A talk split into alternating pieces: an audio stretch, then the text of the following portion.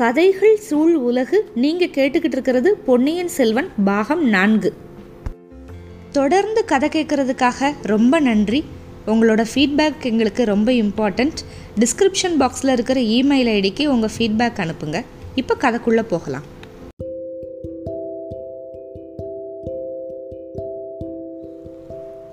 பொன்னியின் செல்வன் பாகம் 4, அத்தியாயம் 34, ராவணனுக்கு ஆபத்து. சுந்தர சோழர் அனிருத்தர்கிட்ட பேசிட்டு இப்போ தன்னோட செல்வகுமாரி குந்தவையை பார்த்து சொல்கிறாரு, குந்தவை, நான் முதன் மந்திரியோட ராஜ்ய காரியங்களை பற்றி கொஞ்சம் பேசணும். நீங்கள் போய் உங்கள் காரியங்களை பாருங்கள். போகிறப்ப இதையும் கூட்டிகிட்டு போங்க. உன்னோட அம்மா மட்டும் கொஞ்சம் நேரம் இங்கே இருக்கட்டும் அப்படின்னாரு. இதையும் அப்படின்னு சொன்னது மந்தாகினியை தான். அப்படி சொன்னதுலேருந்தே அவருக்கு ஒரு அருவருப்பு இருக்குது அப்படின்னு தோணுச்சு. குந்தவைக்கு கொஞ்சம் ஏமாற்றத்தோட தந்தையை பார்த்தா. அதை கவனிச்சுட்டு சொன்னார், ஆமாம், இவன் முட்டிக்கிட்டது சிற்ப மண்டபத்தில் இருக்கிற கைலாச மலை தானா அப்படிங்கிறத தெரிஞ்சுக்கிறது நல்லது. இவளை அங்கே கூட்டிகிட்டு போய் காட்டி தெரிஞ்சுக்குங்க. இவன் இங்கே நிற்கிறத பார்க்க என்னால் சகிக்க முடியல அப்படின்னாரு. குந்தவைக்கு இப்போ ரொம்ப ஏமாற்றம். அதோட மந்தாகினியை கையை பிடிச்சி கூப்பிட்டுக்கிட்டு புறப்பட்டா. அப்போ அந்த மலையமான் மகள் வாணமதேவி குந்தவைக்கு பக்கத்தில் அவன் காதில் மட்டும் கேட்குற மாதிரி, குழந்த, இப்போ இவ பார்க்க சகிக்காம தானே இருக்கா. அப்பா கிட்ட வருத்தப்படுறதுல என்ன பயன்? உன்னோட அலங்கார கலை திறமையெல்லாம் இவகிட்ட காட்டு பார்க்கலாம் அப்படின்னு சொன்னான். குந்தவையோ புன்னகை மூலமாக மட்டும் சம்மதம் சொல்லிட்டு மந்தாகினியை கூப்பிட்டு போனான். பின்னாலேயே வானதியும் பூங்குழலியும் போனாங்க. அதுக்கப்புறம் சுந்தர சோழர் முதன் மந்திரியையும் மலையமான் மகளையும் மாறி மாறி பார்த்துட்டு, நீங்கள் ரெண்டு பேரும் சேர்ந்து எதுக்காக இந்த காரியத்தை பண்ணீங்கன்னு எனக்கு தெரியல. எனக்கு இதனால் சந்தோஷம் உண்டாகும் அப்படின்னு நீங்கள் நினச்சிருந்தீங்கன்னா அது ரொம்ப தப்பு. முதன் மந்திரி, எதுக்காக நீங்கள் இவ்வளவு பிரயத்தனப்பட்டு கோடிக்கரையிலேருந்து இந்த காட்டுமிராண்டி ஜென்மத்தை பிடிச்சிட்டு வர வச்சிங்க? இப்போவாது உண்மையை சொல்லுங்கள். இனிமேல் என்கிட்டேருந்து எதையும் மறைக்க வேணாம் அப்படின்னாரு. இப்போ முதன் மந்திரிக்கு ஒரு மாதிரி போயிடுச்சு. அதனால் உணர்ச்சி ததும்ப சொல்கிறாரு, சக்கரவர்த்தி, ஒரு தடவை செஞ்ச தப்பை நான் மறுபடியும் செய்ய மாட்டேன். இனிமேல் எந்த காரியத்தையும் உங்ககிட்டேருந்து மறைச்சி வைக்கவும் நான் உடன்பட மாட்டேன். உண்மை வெளிப்பட்டே ஆகணுங்கிறதுக்காகத்தான் இவ்வளவு பிரயத்தனம் பண்ணிக்கிட்டேன். உங்களால் ஒரு பெண்மணி கடலில் விழுந்து இறந்ததாக உங்கள் மனசு வேதனைப்பட்டுக்கிட்டு இருக்கு. அந்த சம்பவத்தை நீங்கள் மறந்துட்டதான் நான் ரொம்ப நாளாக நினச்சிருந்தேன். ஆனால் நாளாக அந்த நினப்பு உங்களோட மனசுக்குள்ளேயே பதிஞ்சிருச்சு. வேதனையை அதிகப்படுத்திக்கிட்டே இருக்குது அப்படின்னு தெரிஞ்சுக்கிட்டேன். தூக்கத்தில் நீங்கள் அதை பற்றி கனவு கண்டு பல தடவை சத்தம் போட்டதாக மகாராணி சொன்னாங்க. அதனால் உங்களை விட மலையமான் மகளுக்கு தான் அதிகமான வேதனை. கொஞ்சம் காலத்துக்கு முன்னால் என்கிட்ட யோசனை கேட்டாங்க. அதுபடியே நாங்கள் இந்த பிரயத்தனமெல்லாம் பண்ண ஆரம்பித்தோம்.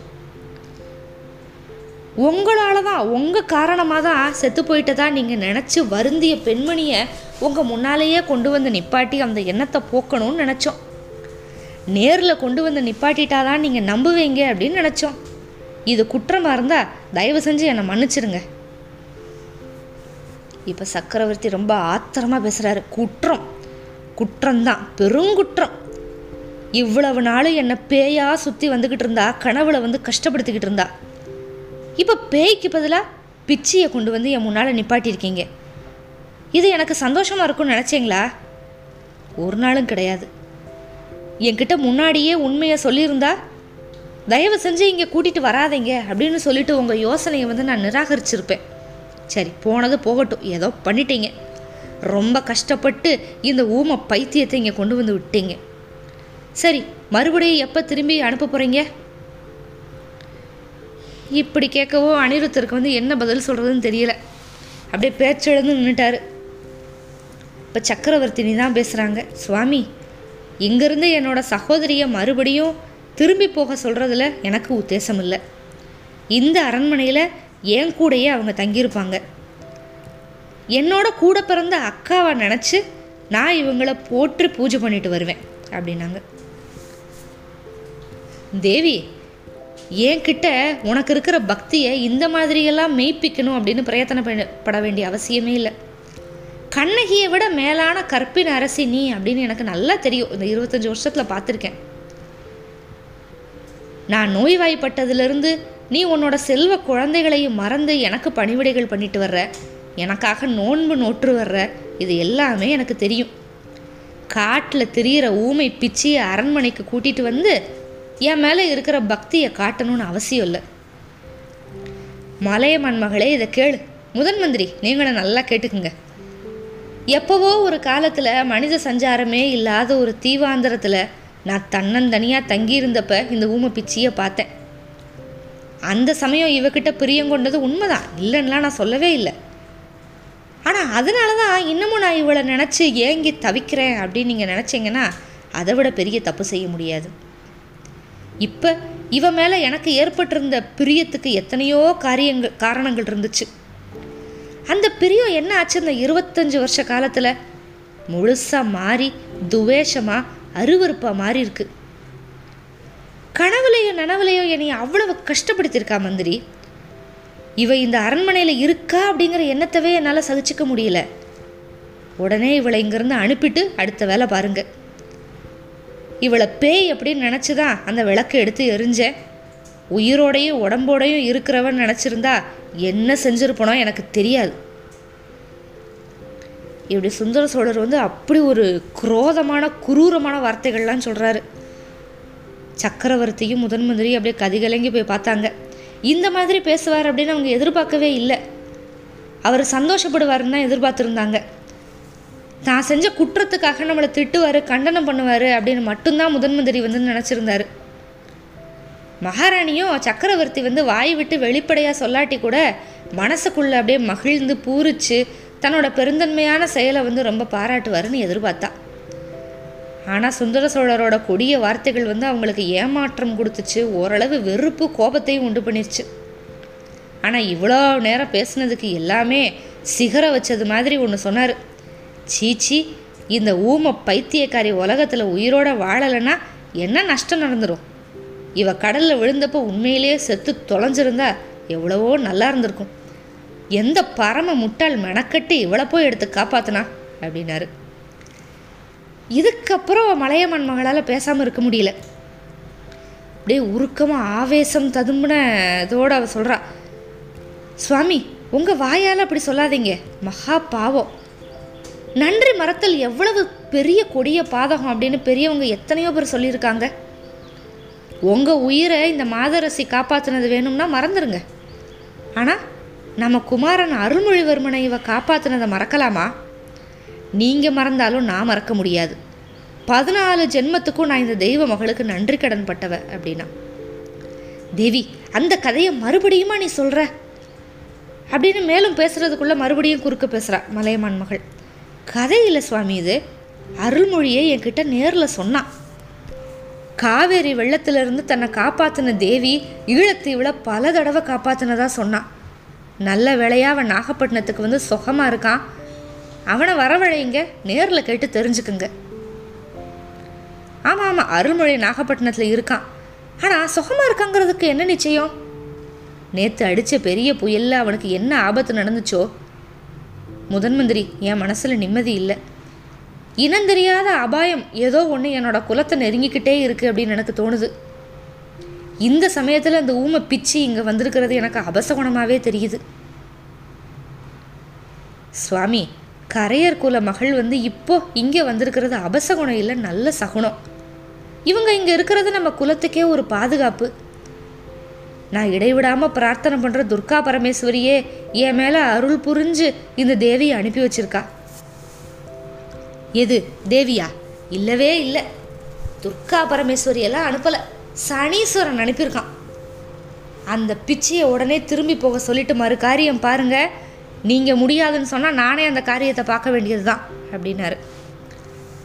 சுவாமி, ரொம்ப கருணை கூர்ந்து எனக்கு இந்த வரத்தை கொடுங்க. அருள்மொழி இங்கே சேர்ற வரைக்கும் இந்த அரண்மனையில் அவங்க இருக்கிறதுக்கு அனுமதி கொடுங்க அப்படின்னு சக்கரவர்த்தி ரொம்ப உருக்கமாக கேட்டுட்டு சுந்தர சோழரோட பாதங்களை தொட்டு வணங்குறா. முதன் மந்திரி, கேட்டீங்களா? வெளுத்ததெல்லாம் பால் அப்படின்னு நினைக்கிற மலையமான் மகளோட கோரிக்கையை கேட்டீங்களா? கடவுளே, இப்படி ஒரு கபடமே இல்லாத சாது உலகத்தில் இருக்க முடியுமா என்ன? இவன் என்கிட்ட எதுவுமே கேட்கறதில்ல, போயும் இப்படிப்பட்ட வரத்தை கேட்குறா. ஆனால் மறுக்க மனம் வரல. ஆனால் அந்த ஊமை பைத்தியக்காரி இங்கே இருக்கிற ஒவ்வொரு நிமிஷமும் எனக்கு நரக வேதனையாக இருக்கும். அதனால் சீக்கிரமாக நாகப்பட்டினத்துலேருந்து இளவரசனை வரவழையுங்க. அப்படியே செய்கிறேன் ஐயா. யானை படைகளையும் குதிரை படைகளையும் அனுப்பி பகிங்கரமாக இளவரசரை கூட்டிகிட்டு வரலாமா இல்லை அப்படின்னு யோசிக்கிறார் அனிருத்தர்.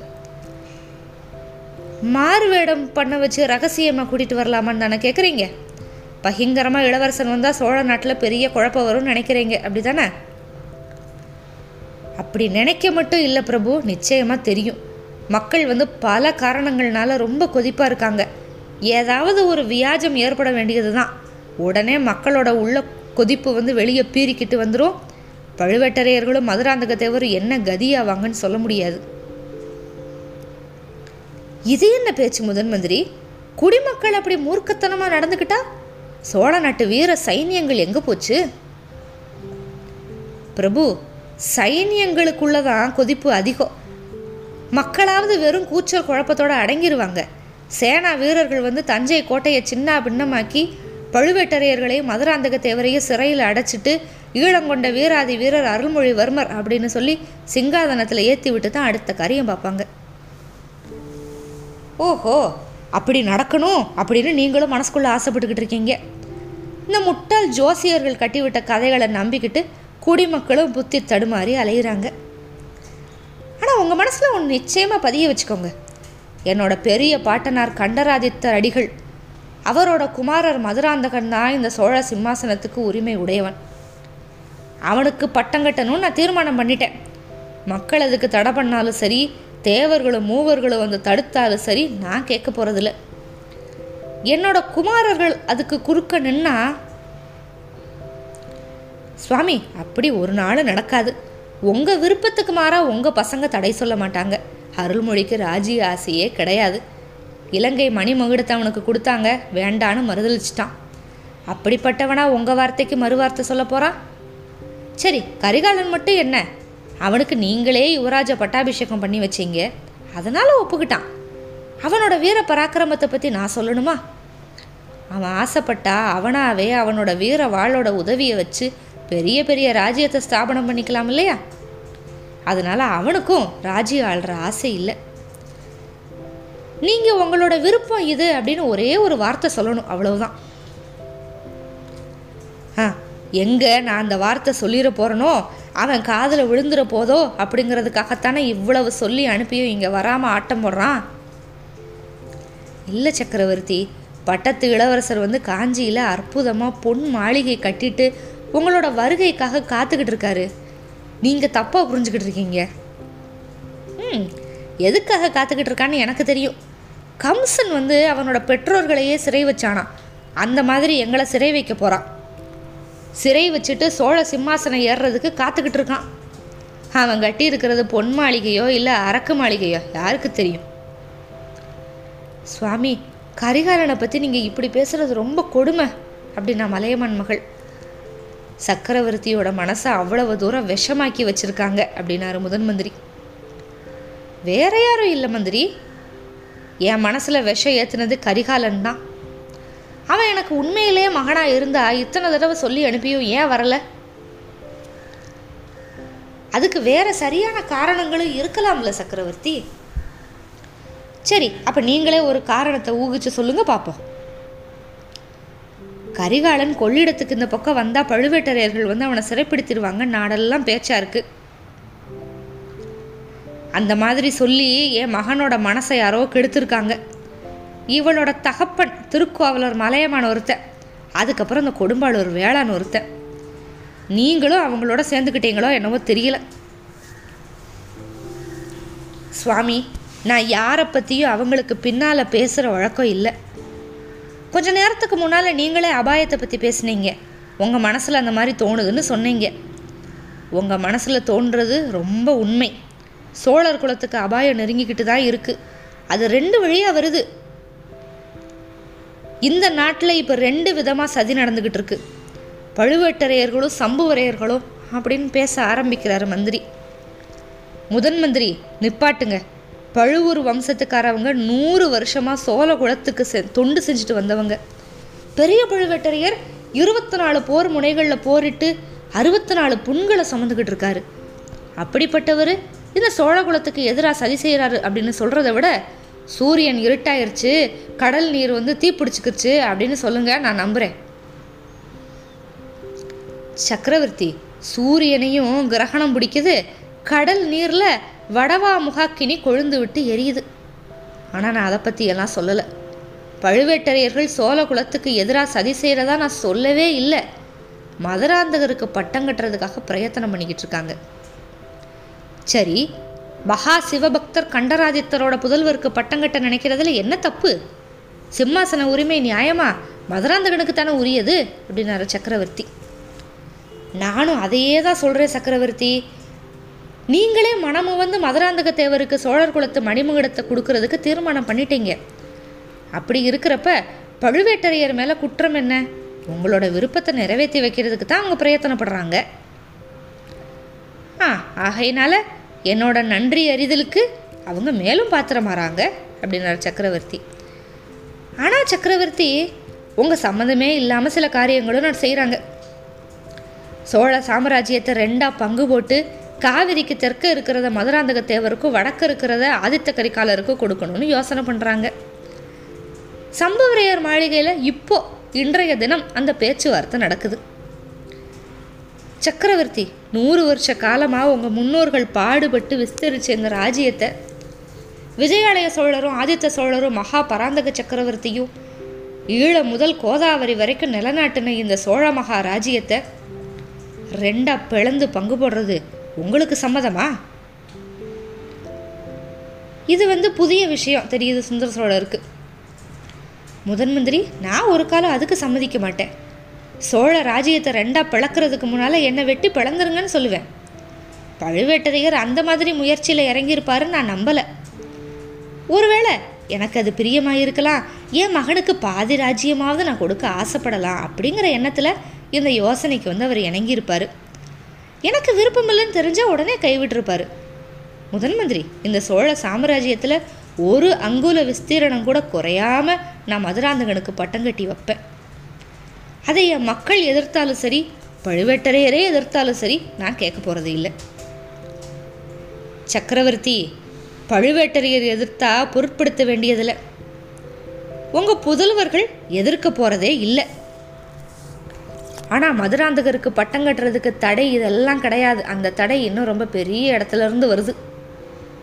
நீங்களும் நானும் இந்த சோழ நாட்டு மக்கள் எல்லாரும் போற்றி வணங்குற தெய்வ பெண்மணிக்கிட்டேருந்து அந்த தடை வருது. சில நாளுக்கு முன்னால் கூட நான் பேசி பார்த்தேன். ஓஹோ, செம்பியன் மாதேவியை சொல்கிறீங்களா? அந்த மாதரிசியோட மனசை யாரோ கெடுத்துருக்காங்க. நான் ஏன் புதல்வர்களுக்கு பட்டம் கட்ட ஆசைப்படுறேன் அப்படின்னு அந்த அம்மா நினச்சிக்கிட்டு இருக்காங்க. அவங்கள கூட்டிகிட்டு வர்றதுக்கு ஏற்பாடு பண்ணுங்க. அவங்க மனசை நான் மாற்றிடுறேன். சக்கரவர்த்தி, அது அவ்வளவு சுலபம் இல்லை. மகான் கண்டராதித்தர் வந்து தனது தர்ம பத்தினிக்கு அந்த மாதிரி கட்டளை இட்டு போயிருக்காரு. அவரோட மரண தருவாயில் நான் அவர் பக்கத்தில் இருந்தேன்.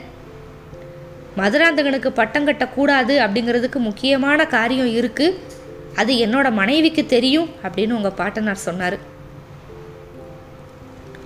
முதன் மந்திரி, அப்படிப்பட்ட தடை உண்மையில் என்ன இருக்குது? அது என்னன்னு உங்களுக்கு தெரியுமா? தெரிஞ்சிருந்தா நீங்கள் கேட்குற வரைக்கும் நான் காத்துக்கிட்டு இருப்பேனா? பெரிய பிராட்டியை கூட்டிகிட்டு வர வச்சு நீங்கள் அதை பற்றி கேட்டு தெரிஞ்சுக்கணும்.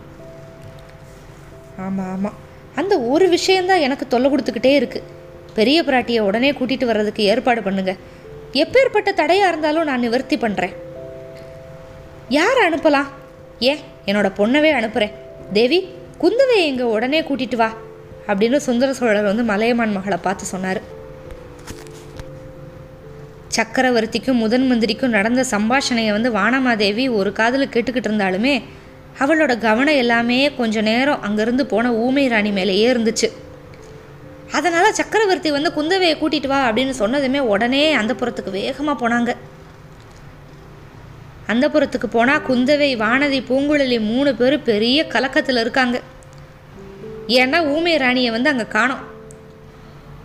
என்ன அப்படின்னு கேட்டால் குந்தவை சொன்னான், அம்மா உங்களோட கட்டளையை நிறைவேற்றுறது சுலபமான காரியமாக இல்லை. ஆனால் நாங்கள் 3 பேருமா சேர்ந்து வற்புறுத்தி மந்தாகினி தேவியை வந்து குளிப்பாட்டினோம். அப்புறம் புதிய ஆடைகள்லாம் கொடுத்தோம். வானதி வந்து அவரோட கூந்தலை வாரி முடிஞ்சுக்கிட்டு இருந்தா, பூங்குழலி வந்து பூத்தொடுத்துக்கிட்டு இருந்தா. ஆபரணங்கள் எடுத்துக்கிட்டு இருக்கிறப்பவே இவளோட சத்தம் கிடச்ச கூச்சல். திரும்பி வந்து பார்த்தா மந்தாகினியை காணோம். கூந்தலை வாரி முடி போட்டதுமே திடீர்னு திமிரிக்கிட்டு ஓடி போயிட்டாங்களாம். அக்கம்பக்கத்து அறைகளில் எங்கேயுமே காணோம், இன்னும் தேடிக்கிட்டு இருக்கோம். இதை கேட்டு மலையமான் மகள் வந்து சிரித்தாங்க. அவருக்கு அலங்காரம் பண்ணப்போ முன்னாடி கண்ணாடி இருந்துச்சா அப்படின்னு கேட்டாங்க. இருந்துச்சு, கொஞ்சம் தூரத்தில் இருந்துச்சு அப்படின்னா வானதி. அவரோட அலங்கரித்த உருவத்தை தற்செயலாக கண்ணாடியில் பார்த்துருப்பாங்க. வெக்கமாயிருக்கும், அதனால் எங்கேயாவது ஓடி மறைஞ்சிருப்பாங்க. இன்னும் நல்லா தேடி பாருங்க, ஒருவேளை அந்த புறத்து பூங்காவுக்கு போய் ஒளிஞ்சிக்கிட்டு இருந்தாலும் இருப்பாங்க.